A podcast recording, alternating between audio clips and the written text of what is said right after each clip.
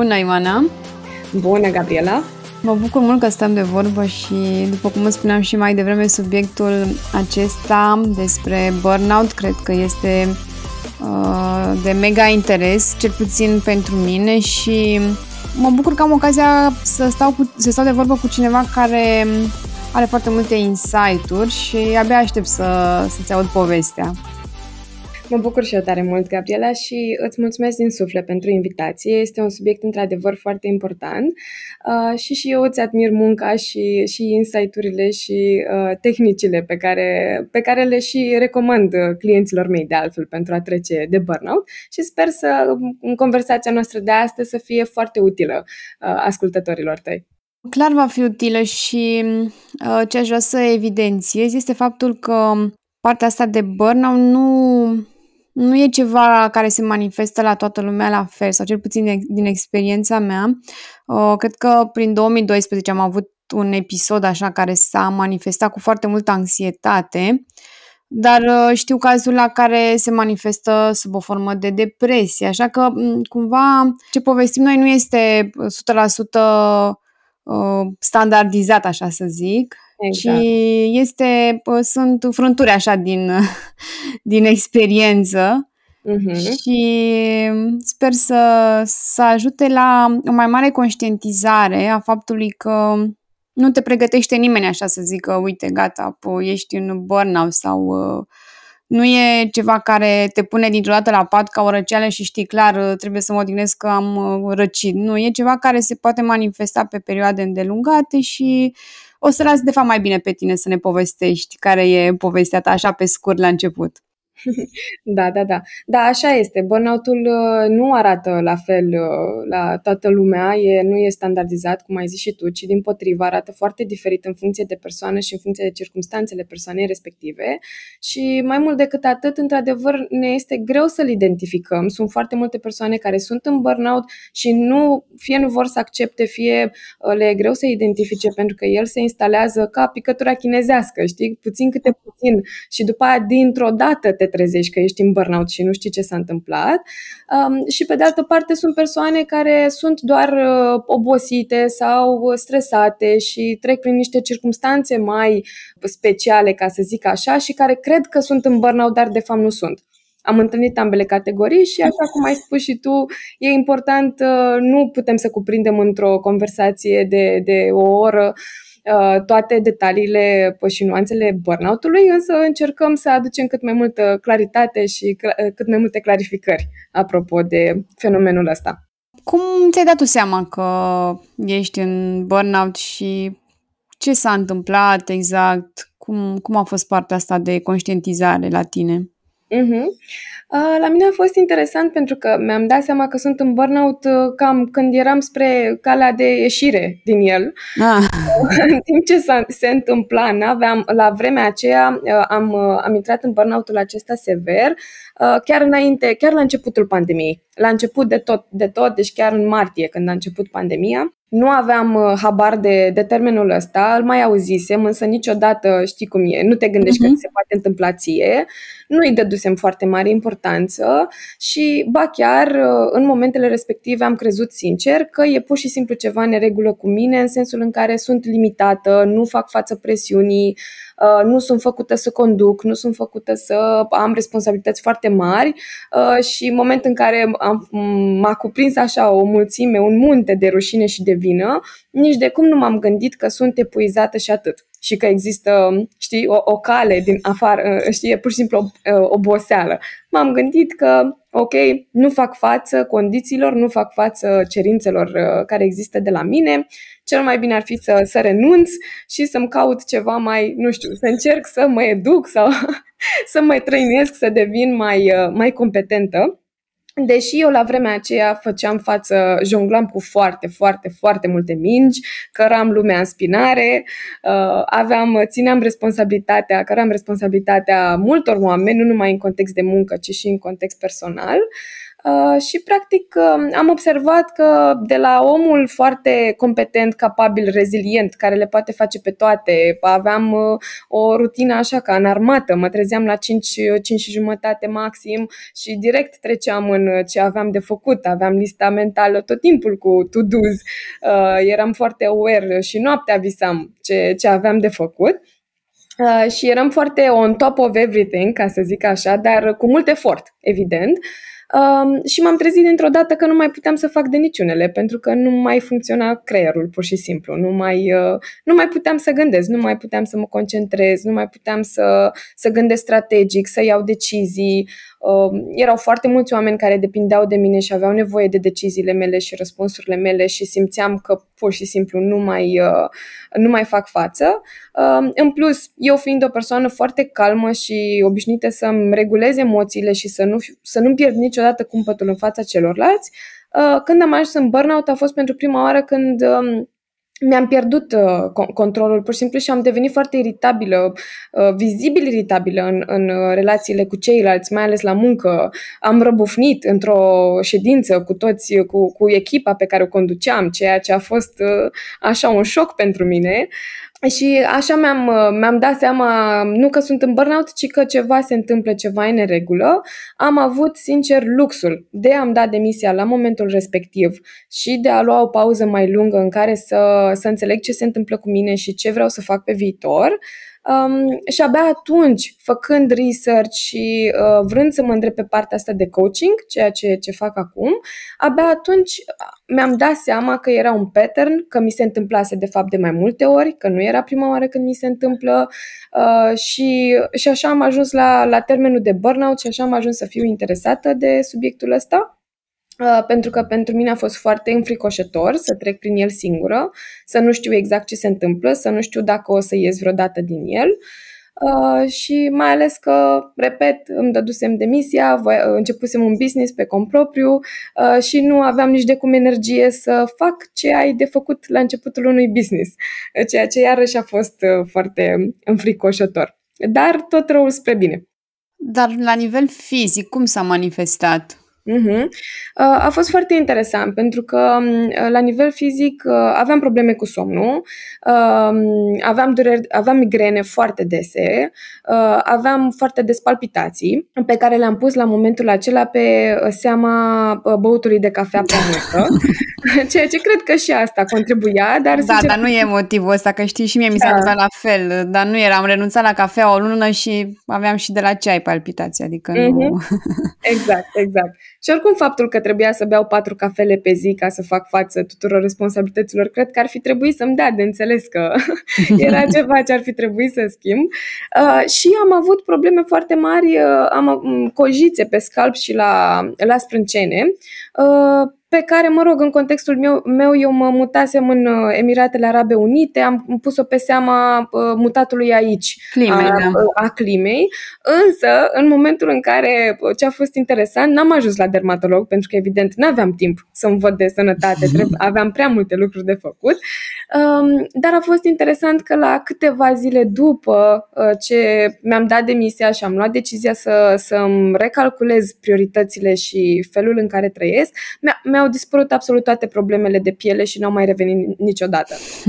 Deci, cred, cred că e un semn destul de clar că, că de la stres erau, nu de la, nu de la altceva. Da, ce interesant. Da, dar, dar am auzit tot felul de. Uh, am avut clienți care au avut, de exemplu, uh, nu știu, buze umflate, uh, alte probleme de piele, psoriasis declanșat, boli autoimune declanșate de la stres cronic. În principiu, ce am văzut că e comun, în general, sunt durerile de cap, problemele cu sistemul digestiv, problemele cu somnul, fie oameni care dorm prea mult, fie oameni care nu reușesc să au un somn. Da, insomnia cred că este foarte frecventă. Da, da, da, exact.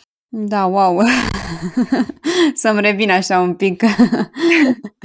uh, cred că poate fi copleșitor așa să te lovească toate dintr-o dată Uh-huh. Și cred că, cum ai spus și tu, primul sentiment pe care l-ai este de vină și rușine. Cum? De ce se mi se întâmple mie? Ce, de ce nu mă pot ridica la standardele celorlalți, ca și cum uh, noi știm ce se petrece în viața altora? Exact. exact, exact. Da, foarte multă rușine și vină și um, da, învinovățire și se, mai ales că, uh, uite, și uh, definiția oficială a burnout-ului dată de World Health Organization este că burnout-ul apare la oamenii care nu reușesc să-și gestioneze stresul. Deci pare a fi tot o definiție, știi, care ne duce în zona aia de, băi, nu ești suficient de capabil.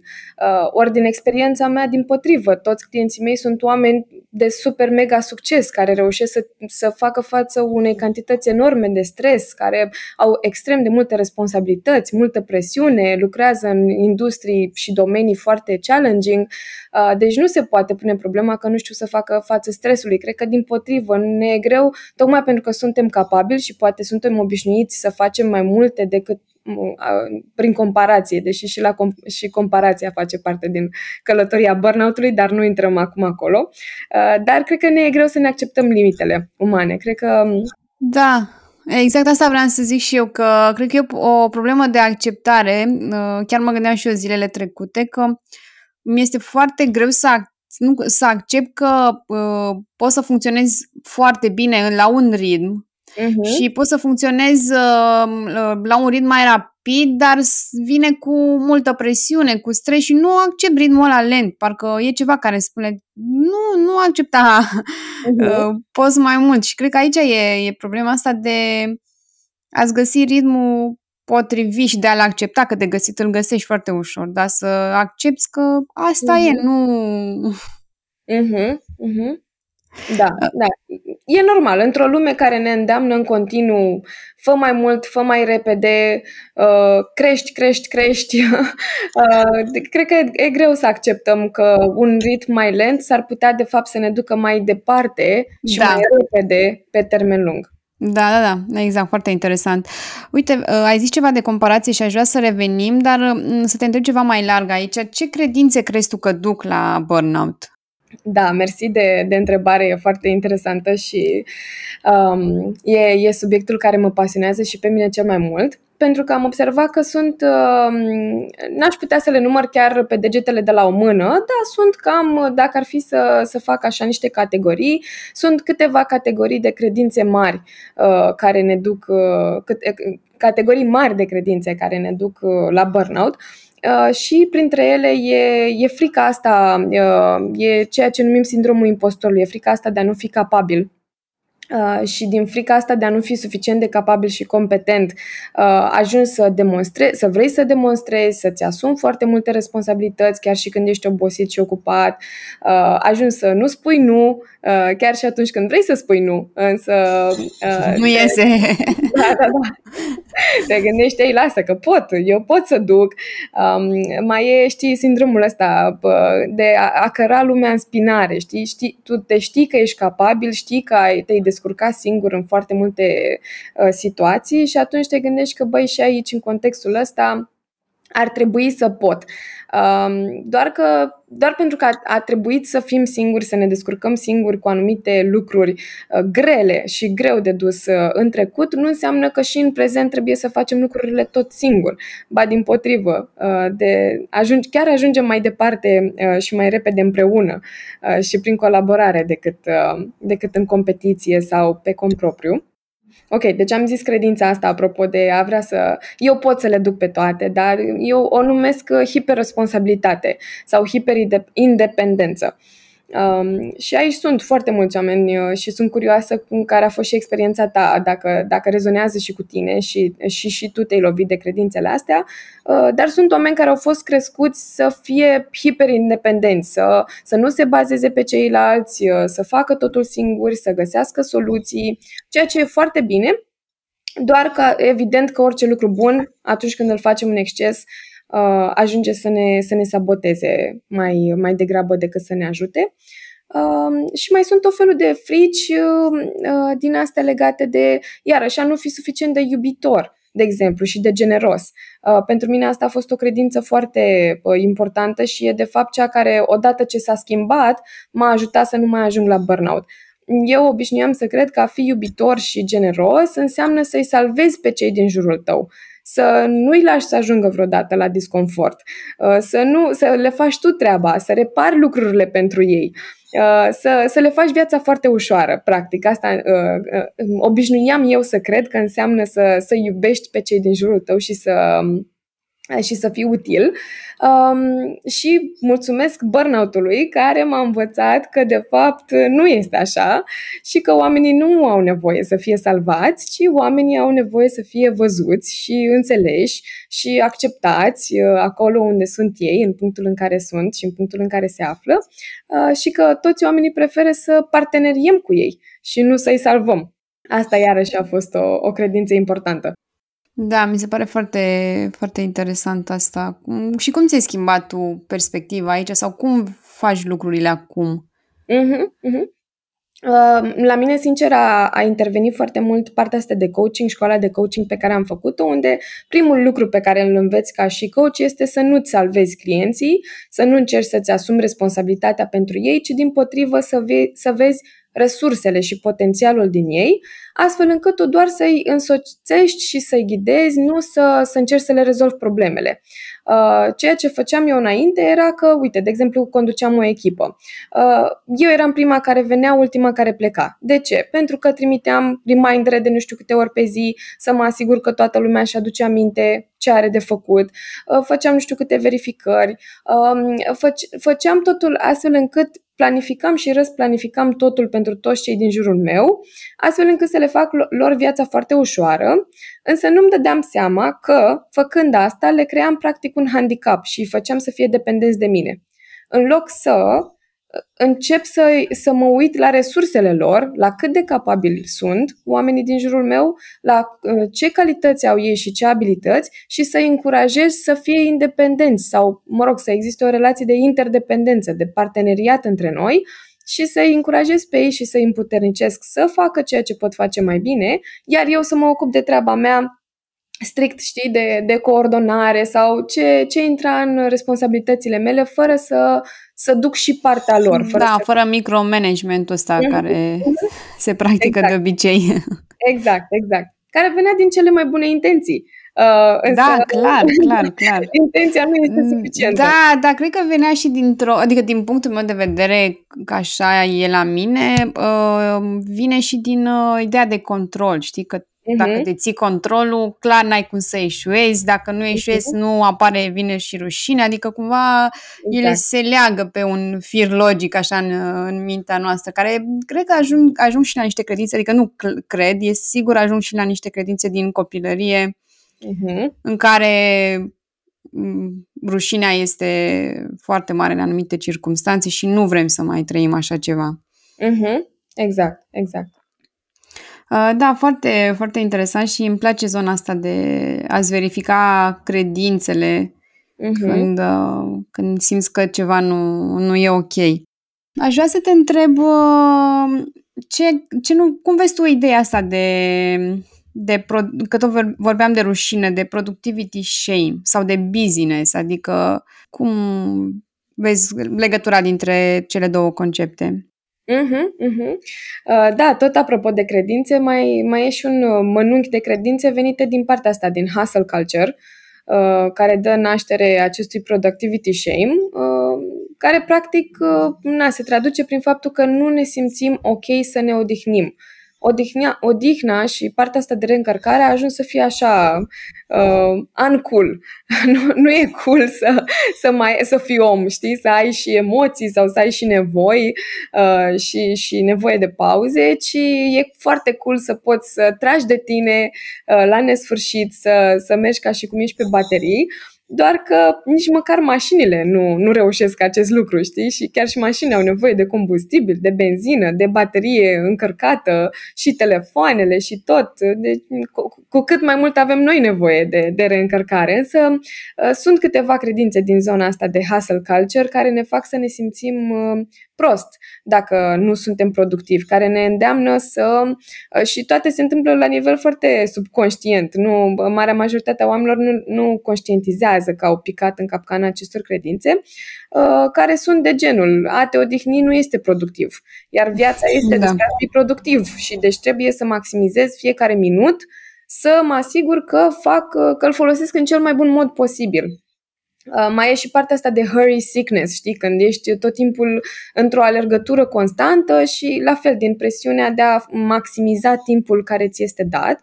Um, apoi, o altă credință din zona asta, că cu cât muncești mai multe ore, cu atât ești mai de succes sau cu atât ești mai loial sau mai... Uh, etica muncii tale este mai uh, la standarde mai înalte. Ori asta iarăși a fost demontată credința asta pentru că rezultatele nu țin de numărul de ore, ci de calitatea muncii noastre, nu, nu de cantitate și de volum. Um, și mai sunt, nu știu, am, am mai auzit credința asta foarte mult că a avea grijă de tine și a te odihni înseamnă doar să faci plimbări lungi și să faci băi calde și cu spumă și să faci respirație și cam asta e. Uh, și am auzit, efectiv, am avut clienți care se întrebau, băi, se judecau, de ce nu sunt, uh, de ce e neregulă cu mine, că dorm 7-8 ore da. pe noapte, uh, fac, da, fac exerciții, fac um, exerciții meditație, de, da. meditație, de ce tot sunt obosit? Um, și răspunsul era pentru că ei nu, nu lucraseră la rădăcina stresului, la stresori, stresori din viață, că jumătate din ecuație este să me- să manage the stress, să faci față stresului, dar cealaltă jumătate din ecuație este să uh, descrești cantitatea, să scazi cantitatea de stres. Da, da, să mergi la rădăcină, la... Uh-huh. Uh-huh, uh-huh. Exact. La credințele alea. Să... Bine, acum nu știu, eu așa lucrez de obicei, merg la uh, credințele care s-au format, când s-au format prima oară și cumva să echilibrezi situația aceea ca să nu mai apară triggerii tot timpul. Uh-huh. Că mhm. așa, dacă nu rezolvi, nu smulgi buruiana de la rădăcină, degeaba uh, tunzi iarba, nu? Degeaba exact. mai, uh, mai faci niște lucruri. Și ajută acele, adică nu, nu, cum ai zis tu, e doar o parte din ecuație. Adică și dacă faci cealaltă parte și nu ai un stil de viață ok, iarăși nu ai rezolvat nimic. Exact, exact, exact. E ca și cum uh, când rezolvi doar partea asta de uh, stress management, e ca și cum ai conducta spartă, uh, nu reparți spărtura conductei, ci pui o găleată, știi, aduni da. apa din, din cameră și dai apa afară. Ok, bun, dar apa în continuare curge prin conductă, cam așa și cu uh, credințele astea și eu lucrez tot, tot la rădăcină, tot pe, pe credințele care cauzează uh, Uh, burnout-ul și mi se pare foarte interesant cum a apărut partea asta de productivity shame, de unde a luat ea naștere și cât de uh, că n-a existat chiar dintotdeauna așa, nu știu dacă știi povestea mie, mi s-a părut tare nu, interesant. Nu, nu știu, chiar sunt curioasă. Da, cum, cum, a luat, cum a luat naștere industria asta fantastică a time managementului și a obsesiei da cu da. productivitatea. Da. Încă din 1898, într-o fabrică din Statele Unite, care se, numește, uh, se numea Bethlehem Steelworks, la momentul acela, uh, deci muncitorii mutau tone de, o, de oțel pe zi. Uh, și președintele companiei respective a angajat un consultant pe care îl chema Frederick Taylor, parcă? Da, Frederick Taylor, și l-a angajat, l-a plătit uh, cu foarte, foarte mulți bani, echivalentul, citeam că ar fi echivalentul a 400 de mii de dolari uh, pe decursul, în decursul a 10 ani de zile, uh, ca să-l ajute să eficientizeze volumul de muncă uh, din, din cadrul companiei, din cadrul fabricii. Și acest consultant, uh, Frederick Taylor, a venit și a analizat el uh, situația, s-a uitat la muncitori, a calculat câte, câte tone de oțel mutau pe zi Uh, și s-a gândit el, uh, făcând calcule, a angajat niște muncitori mai zdrave, mai, uh, mai bine făcuți, ca să zic așa, și le-a dat o, o cotă de, de patru ori mai mare decât ce mutau ei până în momentul respectiv, pe zi. Deci de patru ori mai mult oțel de mutat pe zi în fiecare zi. Uh, inițial, evident că a existat așa un spike în productivitate, dar evident că s-au făcut mai multe lucruri, mai multe tone de oțel au fost mutate, Însă, și asta s-a dovedit iar și iar și iar și în alte studii și în alte uh, circunstanțe, pe termen lung, după 10 ani de zile, când președintele fabricii respective a analizat cât l-am plătit eu pe acest consultant și care au fost, de fapt, care a fost marginea, marginea mea de profit, nu era un profit atât de mare și ba chiar mai mult decât atât a observat că muncitorii, da, erau inițial mai productivi și cărau mai mult, dar la foarte scurt timp după ce dau și trebuia să îi înlocuiască și costurile alea erau mai mari decât să păstreze un rit uh, din ăsta mai, uh, știi, mai temperat. Uh, na, ca la maraton și, la, și în alergare. când te, te chinui, te forțezi prea tare, obosești spre final și faci un timp de fapt mai mare decât dacă ți-ai păstra un ritm uh, egal așa și temperat uh, și uh, da, temperat pe parcursul întregii alergări. Um, și cam asta, uh, știi, de aici a pornit, dar deja se pornise industria asta a time managementului, până să se afle că, de fapt, această obsesie cu productivitatea, uh, această iluzie cum că le poți face pe toate, dacă te organizezi suficient de bine, nu este de fapt adevărată, deja se pornise industria time managementului și a productivității, deja uh, era, știi, era un val care devenise prea mare ca să mai poată să fie oprit sau întors din Da, da, da. Da, știu că la fel și bă, ziua de muncă de 8 ore a apărut tot în perioada respectivă cu uh-huh, mașinile, uh-huh. în industria de mașini și mi-aduc aminte că am văzut un documentar și arătau uh, pe unii filmaseră înainte să fie industrializată uh, partea asta de construcții de mașini și oamenii zâmbeau în acele fabrici. Erau, și apoi mm-hmm. au filmat peste, nu știu, 15 ani, când era totul pe bandă rulantă, așa, apăruseră mm-hmm. niște roboți și nu mai zâmbea nimeni. Toată lumea era super tristă și cred că cam așa uh, am ajuns și noi să nu mai zâmbim, să nu mai avem nicio bucurie uneori, adică doar să alergăm de la un task la altul, și nu că nu ne facem timp pentru ce ne aduce bucurie, nici măcar nu ignorăm uh-huh, uh-huh. de multe ori. Exact, exact. Da, păi știi cum e vorba aceea, what gets measured gets done. Da. Din păcate, foarte mulți angajatori și cred că am am preluat și noi practica asta asupra vieții noastre, vieților noastre, măsurăm numai productivitatea, măsurăm numai volumul de muncă, fără să măsurăm și, și alte lucruri, precum uh, rezultatele, știi? Să, să nu ne concentrăm doar pe câte ore muncim, ci și pe, ok, ce rezultate obțin? Sunt rezultatele astea în acord cu valorile mele? Sunt rezultatele astea mă aduc mai aproape de viața pe care vreau să o trăiesc? Și cred că de aici pornește, că mulți uh, ne, ne gândim că scopul vieții, cred că uităm că scopul vieții nu este să fim productivi. Nu ne naștem ca să, să producem ceva și apoi să murim, ci ne naștem ca să avem o viață împlinită, să ne bucurăm de viață, iar productivitatea e un mijloc, e o parte, o bucată din toată pizza asta a vieții, dar pizza aia mai are și alte felii, cum ar fi bucuria, creativitatea, relațiile sănătoase și meaningful, care ne dau bucurie. Um, astea sunt lucrurile pentru care merită să trăim. Aventura, călătoriile, toate lucrurile astea. Iar productivitatea e un instrument prin care putem să, să obținem. Prin asta nu încerc să zic că munca nu este importantă, este foarte importantă și e o parte din formula fericirii. Avem nevoie de, de muncă cu sens și să ne simțim utili ca să avem o viață împlinită, dar uh, avem nevoie să nu facem o destinație în sine, să nu o transformăm într-o destinație, ci să o, să o menținem așa cum este ea creată, la nivel de instrument, nu, nu de destinație. Uite, aici, apropo de sens, um, aș vrea să te întreb um, că sunt mulți probabil care sunt prinși în niște joburi care nu reprezintă neapărat, neapărat valorile lor uh-huh. și cum faci să găsești, să găsești sensul în munca pe care o faci atunci când pare să nu fie niciun sens acolo? Uh-huh, uh-huh.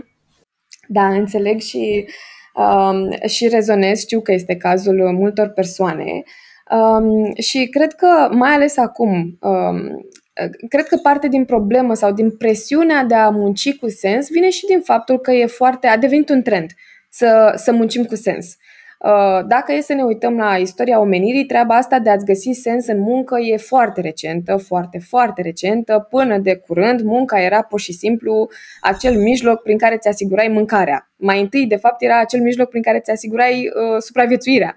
Apoi mâncarea, apoi o casă și o mașină și de foarte curând am început să avem Asta să știi că nu, nu știam. Chiar mă... da, da, s-a schimbat mult relația noastră cu munca de-a lungul timpului, acum că avem toate nevoile de bază asigurate. Da, da, corect, da. Așa, Suntem pe piramidă în vârf, da. Exact, exact. Și înainte noi ne primeam acest sens în viață, mă rog, oamenii, își primeau acest sens în viață de la comunitățile din care apar, aparțineau. Da, da, din spiritualitate, da, din... Exact, exact.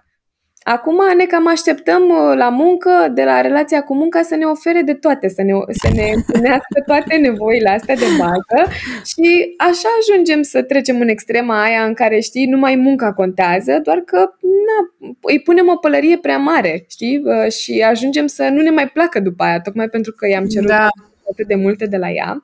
Dar apropo de ce poți face când uh, vrei totuși să... să deci, uh, de ce am precizat chestia asta? Pentru că am întâlnit și oameni a căror muncă chiar avea sens dacă stăteau să analizeze puțin, doar că ei comparau doar pentru că n-aveau un job din ăsta în care salveau oameni sau în care, știi, făceau muncă de voluntariat sau um, chestii de genul ăsta unde sensul e foarte vizibil și mhm. tangibil uh-huh. și direct, uh, considerau prin comparație că, băi, jobul meu nu e chiar atât de important pentru că eu sunt doar agent de turism sau sunt doar vânzător sau sunt doar, uh, știi, uh, angajat în bibliotecă sau mai știu ce. Și ideea este că uh, fiecare, uh, ce aș recomanda unui om care are un job uh, de genul acesta și care nu își mai găsește, găsește sensul, e să extindă puțin definiția sensului. Pentru că sensul unui job nu este doar, uh, nu știu, să salvezi omenirea sau să schimbi lumea în bine. Uneori sensul poate să fie să susții familia sau să, să, cunoști, uh, um, să cunoști oameni noi, da? prin rolul de vânzător, de exemplu. Poți face viața mai bună doar pentru că știi, nu, nu vinzi ceva ce salvează vieți, dar vinzi ceva ce poate face viața mai ușoară unui om sau și poți să-i zâmbești omului, să zâmbești la toți care trec prin fața ta și atunci clar ai schimbat, uh, ai schimbat, ai avut un impact foarte mare. Exact, exact, exact, exact. Nu trebuie să fie ceva foarte fancy și complicat și la scară da. foarte largă ca să ai un impact. Poți să faci un, să ai un impact pozitiv, exact cum ai zis și tu, într-o bucățică foarte mică și ce aș recomanda eu, întrebarea, să, ca oamenii respectiv să-și pună întrebarea de ce am pornit? Ce m-a atras la început?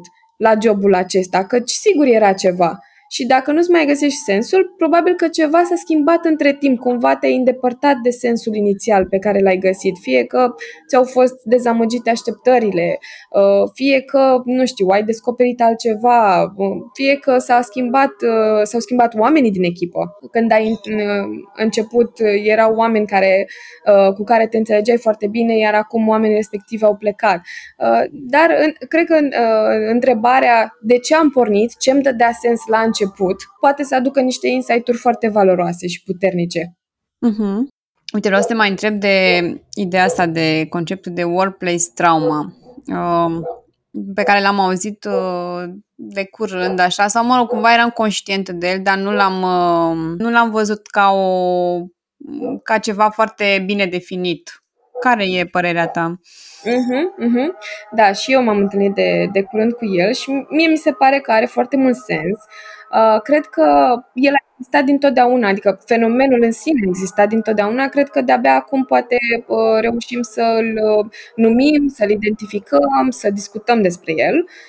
Um, însă sunt convinsă că se, cum să zic, tratamentul față de angajați era mult mai uh, mult mai uh, deficitar, ca să zic așa, uh, până de curând. Acum chiar s-a îmbunătățit mult anga- uh, atitudinea față de angajați și m-aș întoarce la, pentru a defini workplace trauma, aș, m-aș întoarce la definiția ce înseamnă traumă și mie îmi place foarte mult ce a zis Gabor Mate apropo de traumă și a zis că nu e vorba despre faptul că ți se întâmplă niște lucruri dureroase, că astea se întâmplă tuturor, e faptul că treci prin ele singur. Aia, de fapt, cauzea, doare cel mai tare, că nu te simți inadecvat, nu știi cum să procesezi tot ce, ce ți se întâmplă, te simți foarte izolat în timp ce treci printr-o situație grea. Și uh, am văzut în foarte multe locuri de muncă că într-adevăr nu există partea asta de confidențialitate, da, să nu vorbești cu colegii, să nu bârfești, să nu pă, vorbești despre angajator, ceea ce mi se par niște reguli de bun simț. Pe de altă parte, pă, și nu știu care este echilibrul, ă, dar cred că pe undeva trebuie să existe pă, o platformă în care să poți să, deschi, să discuți onest și sincer ă, în cadrul companiei despre lucrurile prin care treci, despre stările prin care treci, să, să poți să fii auzit, înțeles și, și ascultat, astfel încât chiar și dacă treci printr-un lucru greu, da, sau compania trece printr-o perioadă grea, sau uite cum a fost acum că toți am trecut prin, prin COVID, să poți să discuți despre lucrurile alea, să nu te simți singur și izolat atunci când, uh, când treci prin ele. Mm-hmm. Da, da, foarte, foarte interesant. Uh, aș vrea să ne întoarcem un pic, să nu uităm de ideea de, de comparație, înainte să ajungem și la soluții. Ce rol are comparația în toată povestea asta cu burnout-ul?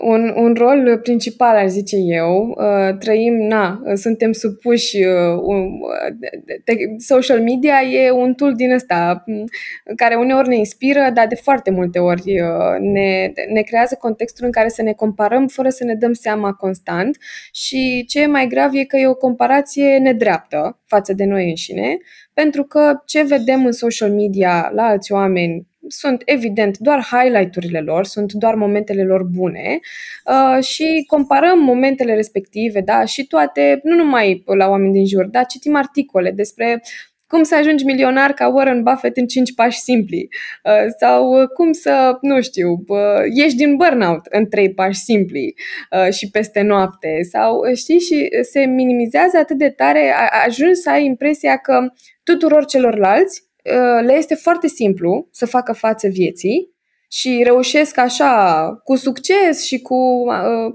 mm, o lipsă de efort să le facă pe toate și te uiți la tine și vezi cât îți e de greu, vezi cât, de cât de multe ori ți e greu să te urnești din loc, cât de multe panichezi când îți vezi lista de to-do, uh, cât de greu ți e să prioritizezi de multe ori. Și îți vezi toate neajunsurile astea și ajungi inevitabil să tragi, să tragi concluzia că e ceva greșit la tine când, de fapt, dacă ai putea să arunci o privire în casele celorlalți și în uh, mințile celorlalți, ai vedea că absolut uh, tuturor ne este greu, că nimănui nu este ușor să trăiască mm, viața în, în secolul ăsta și în vremea asta în care totul se întâmplă atât de repede, standardele sunt atât de mari, uh, da, mai ales mamele care și lucrează, ele sunt din punctul meu de vedere, categoria cea mai vulnerabilă, pentru că de la ele sunt standarde cele mai mari și atunci ajungem să ne comparăm constant. Este o comparație unfair față de noi înșine și să tragem concluzia că, că nu facem bine ceea ce facem, ceea ce evident ne epuizează.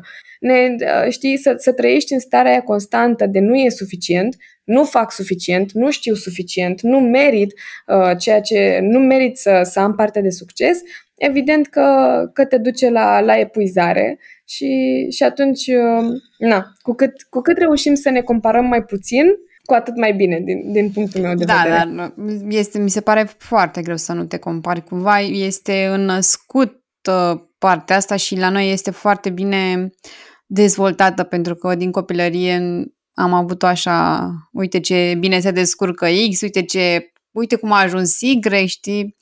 Și acum când vedem uh, pe social media mai ales ce viață frumoasă au unii, mă rog, sau ce uh, viață super planificată au alții, sau eu știu ce chestii ne trigăruiesc acolo, mm, îți cam strică toată ziua, știi, așa, dacă nu ai, nu ai la îndemână, nu ești echilibrat.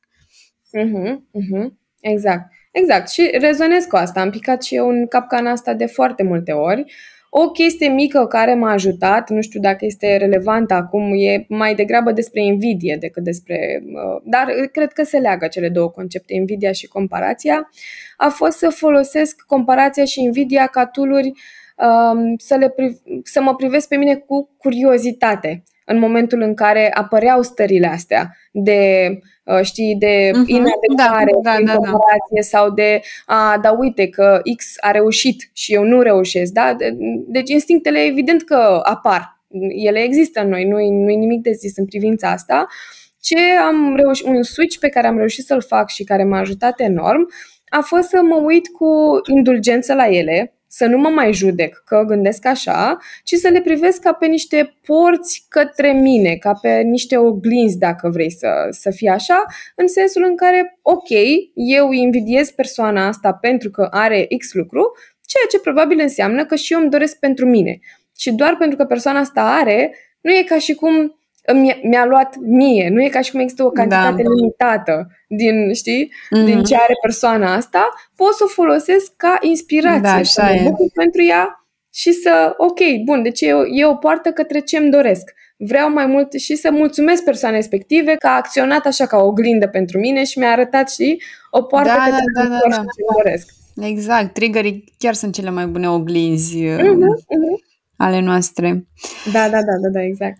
Uh, sunt curioasă um, ce te-a ajutat pe tine cel mai mult să depășești uh, perioada aceea?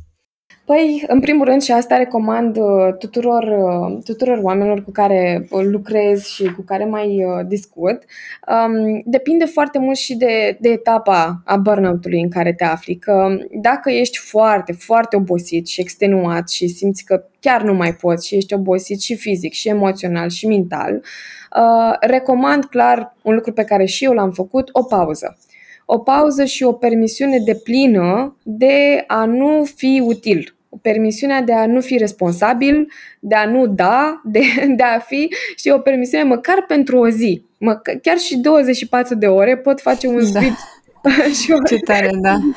da. Să nu, deci, din momentul în care îți dai permisiunea aia să nu mai trebuiască să faci lucruri pentru ceilalți și să performezi și să, să poți să te odihnești, e așa, se întâmplă ca prin magie un, un switch. Și apoi, după, după restartul ăsta de una, două, trei zile, fiecare după cum, cum poate, să ce, ce a fost foarte important la mine și, și iarăși e un lucru pe care îl recomand, a fost să fac tranziția asta de la a mă simți neputincioasă și a mă judeca foarte mult pentru ce se întâmpla și pentru uh, punctul în care eram în momentul respectiv de burnout, la a mă concentra pe ce pot să fac, cum pot să fac să fie mai bine. Pentru că e foarte tentant atunci când mai ales creierul este epuizat, nu mai vede, se concentrează numai pe lucrurile negative. E ca în metafora aia, chiar ieri mi-a zis-o cineva lui Simon Sinek, care zicea că schiorii, când, când schiază, când sunt pe pârtie, evident că se uită la traseu ca să poți să te uiți pe unde vrei să mergi, da? Uh, ca să poți să schiezi la, la viteză foarte mare. Cum ar fi ca schiorii să se uite la copaci, de frica copacilor, să ne ajungă în copaci. Fix acolo să ajungi dacă te uiți la ei, știi? Um, cam așa și noi, în momentele alea când suntem foarte obosiți, e foarte tentant să ne uităm numai la, numai la ce nu avem, numai la ce nu ne iese, numai la părțile negative uh, și să intrăm într-o stare de neputință în care să ni se pară că totul este permanent, că nu vom mai ieși niciodată din burnout, că nu ne vom mai recăpăta niciodată um, acea productivitate și acel entuziasm uh, și pasiune pentru munca noastră, uh, să ni se pară că e ceva neregulă cu noi și cu viața noastră, așa, overall, știi, să generalizăm um, și să ni se pare că e totul pierdut. Și atunci pasul 2 pe care îl recomand uh, din suflet este ieșirea asta din neputință, uh, prin a te concentra la ce poți să faci și prin a, prin a uh, vedea lucrurile un pic detașat și a conștientiza că este un moment, burnout-ul este o accidentare, nu este o boală, nu este o sentință, pe viață, este o accidentare, așa cum îți rup mâna și se vindecă, așa și burnout-ul poate să treacă și trece, mai ales dacă faci ceva în privința lui, ba chiar poți să-l și transformi acest episod foarte înfricoșător, poți să-l, să-l transformi în ceva foarte frumos și benefic pentru munca ta, pentru că te realiniază la, la valorile tale. Uh, și, și de ce asta am făcut în primul rând. Mi-am luat o pauză, mi-am dat permisiunea de a nu mai face nimic pentru nimeni și a fost extrem de vindecător și, de, și fac asta și acum, când mă simt obosită, chiar dacă am lucruri de făcut, îmi cer scuze, anunț pe cine este de anunțat uh, și, și iau o pauză și îmi dau permisiunea asta să, să nu fac nimic util. Chiar și pentru 5-10 minute, jumătate de oră funcționează. Um, apoi trecerea de la neputință la, la putere, la ce pot să fac, ce soluții pot să găsesc. Um, și apoi Uh, ce, ce recomand eu clienților într-o primă instanță este, să-și, uh, instanță este să-și facă o listă scrisă cu toți stresorii din momentul respectiv. Tot ce, toți oamenii, toate relațiile care reprezintă un motiv de stres pentru ei, uh, toate conflictele nerezolvate, toate, uh, nu știu, uh, toate responsabilitățile care nu le plac și pe care nu și le mai doresc. Deci o, o trecere în revistă a tot ce, ce te stresează și apoi o curățenie. Evident, pasul 4 și cel mai uh, greuț ca să zic așa, e, e cel de a face efectiv curățenie, de a face schimbările pe care burnout-ul ți le cere să le faci pentru că uh, a, uh, ca, ca să te ghideze la un stil de viață mai sănătos și mai, uh, mai echilibrat. Cum arată acum succesul pentru tine după toată, după episodul burnout? Sincer și nu, nu sunt omul care să, nu știu, să se laude sau nu vreau să pară că am toate răspunsurile vieții sau, nu știu, că nu, că totul îmi este simplu și ușor și trăiesc pe norișor și curcubeie, că nu, nu este cazul absolut deloc. Uh, și acum am momente în care uh, mă simt obosită și epuizată, evident, uh, și acum am momente în care simt, băi, parcă mi-am luat un pic prea mult, trebuie să, să iau, să schimb ceva în privința asta. Uh, și acum am momente în care mă îndoiesc de, de expertiza mea, de capacitatea mea. Uh, deci nu e ca și cum, da, viața mea e complet uh, așa lipsită de, de greutăți și de emoții precum furie și tristețe și frustrare. Însă ce este diferit este că este felul în care fac față acum acestor triggeri și acestor stresori. Dacă înainte eram cumva, uh, nu aveam control asupra timpului meu, asupra energiei mele, mă simțeam obligată să zic da la orice fel de cerere, înainte de burnout, da? ziceam da la orice, uh, din teama de a nu supăra, din teama de a nu părea incapabilă sau slabă, din tot felul de frici. Um, înainte nu-mi vedeam valoarea și, și ăsta era un motiv pentru care probabil că nu aveam deloc granițe sănătoase cu cei din jur uh, și lucram enorm de mult timp, dar nu numai că lucram, obțineam și rezultate, am tot primit promovări peste promovări și dovezi că, că fac bine ce fac, însă eu nu simțeam că aveam o viață de succes. Dacă mă întrebai pe mine, da, foarte multă lume mă admira pentru capacitatea mea de a munci și pentru multe alte lucruri, însă eu nu eram fericită și nu mă simțeam împlinită. Cred că era o deconectare acolo, nu de... Exact, exact. De corp care apare de obicei în traumă și până la urmă burnout e tot o formă de traumă. Uh-huh, uh-huh, exact, exact.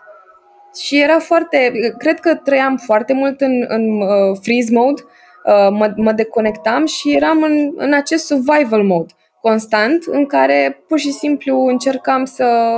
Uh, speranța mea era că poate mâine va fi mai bine. Cam așa, cam așa era înainte.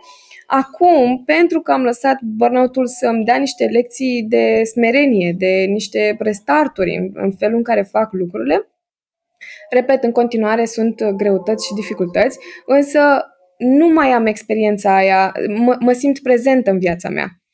Uh, și cred că ăsta e cel mai mare dar pe care l-am, l-am primit. Sunt foarte prezentă în căsnicia mea, uh, în, în relațiile cu cei din jur. Uh, simt că, abia acum simt că fac, am cu adevărat un impact pozitiv în viețile celor din jur, pentru că sunt foarte prezentă cu ei și am, am capacitatea să-i ascult, să înțeleg ce au nevoie și atunci să și răspund pe, pe măsură și am experiența asta a împlinirii. Mă simt foarte împlinită cu, cu ceea ce fac. Chiar dacă nu este totul perfect, dar știu sigur că sunt pe drumul cel bun, um, simt că am control asupra vieții mele, că nu, știi, nu mai sunt așa ca un val uh, dus de vânt, știi, pe unde poate sau ca o salcie în vânt. Acum mă simt așa mai mult ca un stejar bine înrădăcinat uh, și dacă se întâmplă ceva și bate vântul foarte tare, vine vreo furtună, știu cum să mă întorc la rădăcinile mele, știu ce mă încarcă, știu ce am nevoie să fac dacă nu mi-e bine și tot așa. Deci e, uh, nu știu dacă am reușit să pun în cuvinte foarte bine, uh, dar e o diferență foarte mare între cum trăiesc viața acum și cum era înainte de burnout. Da, mi s-a părut foarte mm, frumos cum ai, cum ai spus și cred că mm, cuvântul prezență cam spune tot așa, sumarizează uh-huh. cam tot. Uh, aș vrea să te întreb ce cărți te-au impactat pe tine în ultima perioadă? Păi uite, apropo de burnout, sunt mai multe cărți utile. Uh, dar recunosc că pentru mine o Nu carte... neapărat de burnout, nu, uh-huh. nu mhm. neapărat ceva de specialitate, ci ceva care ți-a, nu știu, a fost, ți-a lăsat așa o, o impresie care uh, te-a influențat într-un fel sau altul. Uh-huh, uh-huh. Uh, da, cartea cea mai, uh, cea mai importantă pentru mine a fost și o recomand uh, tuturor oamenilor de, dispuși să asculte, uh, cartea Boundaries de uh, Dr. Henry Cloud. Uh, nu știu dacă ai, dacă ai citit-o. E, nu, chiar nu știu.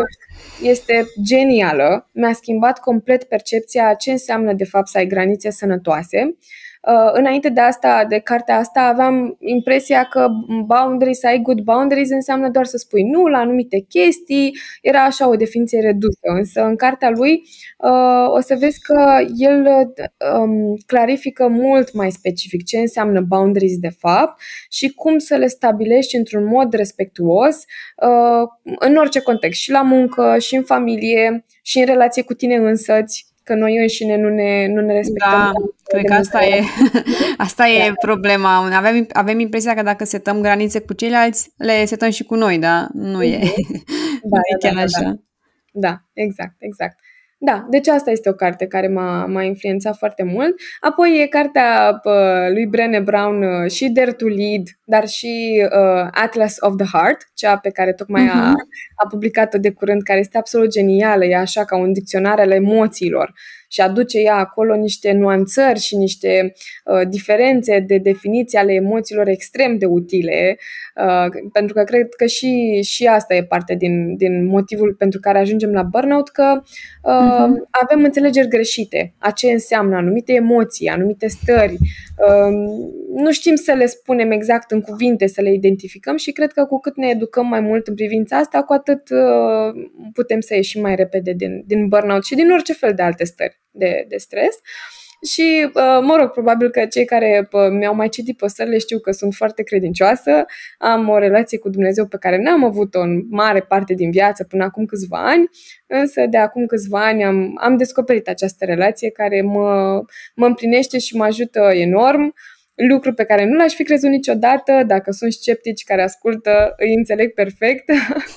Acum câțiva ani și eu aș fi zis ce nebunie e asta. Um, da, dar, um, dar atunci când, odată ce am înțeles um, cine este Dumnezeu cu adevărat, uh, de atunci s-au schimbat foarte multe lucruri în viața mea și inclusiv relația cu burnout și cu munca. Și um, da, îți zic sincer că eu citesc zilnic Biblia și chiar învăț de acolo, mi se pare că deține toate răspunsurile vieții și uh, promit că n-am, n-am fumat nimic, n-am băut nimic. Știu, sunt conștientă de cum sună, dar uh, da, promit că există foarte multă rațiune acolo și că știința de multe ori chiar confirmă ce uh-huh. uh, pove- poveștile respective. Dar da, deci astea sunt, uh, uh-huh. uh, ca să fac un top așa, Biblia, apoi Brené Brown și Boundaries al lui Dr. Henry Cloud. Și trăiești într-o țară islamică, nu? Care... Uh-huh. Și cum te descurci acolo cu religia sau cum... Uh-huh. Uh, frumoasă întrebarea. Da, e o țară islamică, dar este o țară uh, tolerantă, deci nu, nu este interzis să, să ai altă religie decât uh, cea islamică. Uh, avem o comunitate chiar foarte frumoasă la biserică aici, o biserică de aproape 100 și ceva de oameni uh, și ne întâlnim în fiecare duminică, deci n-am... Uh, ah, e okay. libertate de expresie și de... Da, da, da. da. Emiratele sunt o țară foarte, mult mai deschisă decât, decât se zvonește în, în media sau, mă rog, decât erau, erau acum vreo 10 ani, erau într-adevăr o țară foarte închisă și uh, foarte uh, habotnică, însă acum sunt uh, foarte libertini, tocmai pentru că vor să atragă turiști mm-hmm. europeni și americani și uh, au cam creat contextul așa, să, să te simți ca acasă, să nu, uh-huh. să nu simți diferență de cultură. Uite, ne-am apropiat și de final și mai am o întrebare. Uh, dacă ai avea un billboard pe care ar putea să-l vadă toată lumea, ce mesaj ai pune pe el? Păi, chiar citeam, ieri alaltă am descoperit o carte Uh, se numește fix uh, Burnout Survival Kit, uh, de, scrisă de Imogen Dahl. E o scriitoare, e prima ei carte publicată, am și citit cartea, am ros-o așa, evident, să văd, să văd ce zice. Sunt complet de acord cu foarte multe din lucrurile pe care le-a scris ea acolo, dar mi-a plăcut enorm mai ales mesajul de la final, apropo de, de burnout, în care zicea ea ceva de genul ăsta, parafrazez acum, nu dau un citat exact, zicea ceva de genul că știu cât e de ușor să dai vina pe tine când ajungi la burnout, știi? Să, să sar la concluzia aia că uh, ești tu limitat sau, sau incapabil, dar, de fapt, dacă miroși în jur, fumul este peste tot. Focul, știi, toți suntem prăjiți. Incendiul e, e, e peste tot uh, și există un motiv pentru asta și totodată lucrurile acestea arată că nu e vina ta, că nu e nimic în neregulă cu tine, ci că efectiv trecem printr-o epidemie de, de, de burnout și că focul acela nu este uh, pornit de tine, nu este nici întreținut de tine și atunci mesajul meu ar fi pentru toți cei care trec prin burnout să nu le fie rușine sau teamă să accepte și să ceară ajutor. Uh, nu e o recunoaștere a slăbiciunii să spui că da, sunt burnt out, nu mai pot, uh, am ajuns la capătul puterilor, ci este o dovadă de chiar de vulnerabilitate și de curaj să poți să accepti ajutor. Și e, e un lucru tare frumos în momentul în care trăiești viața bazându-te și pe ceilalți. E, e o viață mult mai împlinită așa, să poți să faci lucrurile împreună cu ceilalți decât să, să le duci tu tot timpul singur. Da, foarte frumos. Îți mulțumesc mult, Ioana, pentru tot ce ai împărtășit. Mi s-a părut foarte, foarte tare. Și eu îți mulțumesc super mult, Gabriela, și mie mi-au plăcut foarte mult întrebările și uh, îți mulțumesc tare mult pentru, pentru invitație. Mi-a făcut super mare plăcere.